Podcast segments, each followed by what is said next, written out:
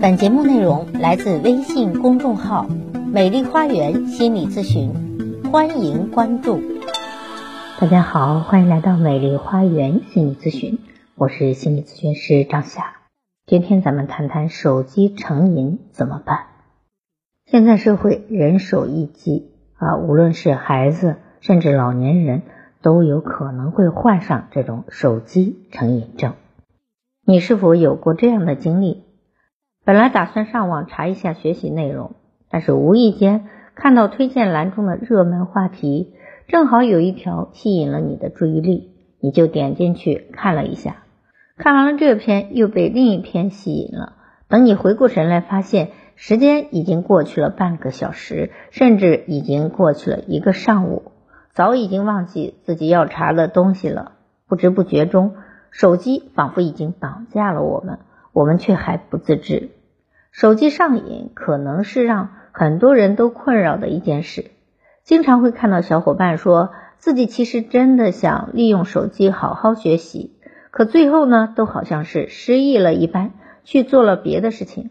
回过神来的时候，已经后悔不已。那么，手机上瘾究竟是怎样一回事呢？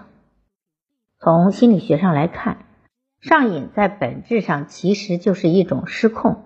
上瘾带给你的感觉是，明明知道不能这样做，却无法控制自己停下来。尽管有快感，却并不纯粹，能够明显的感觉到理智和情感的拉扯。跳脱出这个行为之后，感觉到的是无尽的懊悔和焦虑，因为它已经对你的生活造成了影响，与你最初的目的背道而驰。那么要如何才能戒掉自己的手机成瘾呢？记得有一句话是这样说的：知识无法改变一个人，但是环境却可以。戒手机成瘾，同样也可以利用环境这一条件。具体有以下的三种做法。第一种做法就是远离诱惑的环境。简而言之，就是让自己远离手机。你可以尝试在学习时把手机锁起来。有人会把自己的手机交给父母管啊，让妈妈锁在柜子里啊。每次再去要手机的时候就比较麻烦，而且也会有一定的这个心理顾虑，就是自己要手机啊，真的是很必要吗？啊，一般情况下也就忍了，所以看手机的时间就相对减少了。第二种，积极融入新的环境，分散自己的注意力。有的时候，我们迷恋一件事情无法自拔，常常是因为环境在作怪。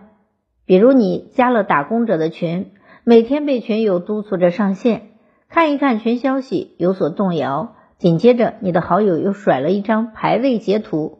本就意志力不强的你，哪能经得住这种诱惑？你立马打开了手机游戏。同样的道理，如果你加的是一个学习打卡群呢？那群友之间可能会互相督促学习，那么情况会不会不一样？当然会啊！你加入一个游戏群，大家比着看游戏装备啊、排名啊，你肯定你在游戏上就用心多了。但如果大家是学习打卡群，那同样是可以促进你的学习的。第三种是构建舒适的环境，为了让自己逃离手机的魔爪啊，让自己沉迷于学习。你就需要去营造整洁的学习环境，在家准备自主学习或者在上课之前，可以花上两三分钟来整理一下自己的书桌，把一切跟你要学习的内容无关的物品都放置在一旁，包括手机，因为从某种角度来说，你视线范围之内的刺激物越多，你就越有可能分散自己的注意力。另外呢，平时也要养成。整理的好习惯，将不同的学习物品放置在固定的地方，避免学习时因为找不到东西而导致分心。那么，如何判断你是手机成瘾的状态呢？你看看你是否一旦发现手机不在身边，或者一旦发现手机没有电，一旦发现手机网络信号不稳，整个人就感觉开始慌乱、焦虑和不在状态呢？显然。手机依赖很明显，甚至说你现在就变成了手机成瘾了。现在智能手机已经渗入到我们的生活中的每个角落，所以呢，健康专家也越来越关注手机成瘾对人们的影响，希望大家能够利用好手机，使它变成一个生活用品、娱乐功能、方便通信的一个功能。但是其他的，我们不会因为它的存在而降低生活质量、降低学习的效率。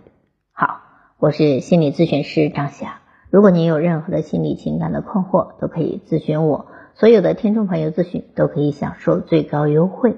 关注我，咨询我，帮您理清困惑，走向幸福。咱们下期节目再会。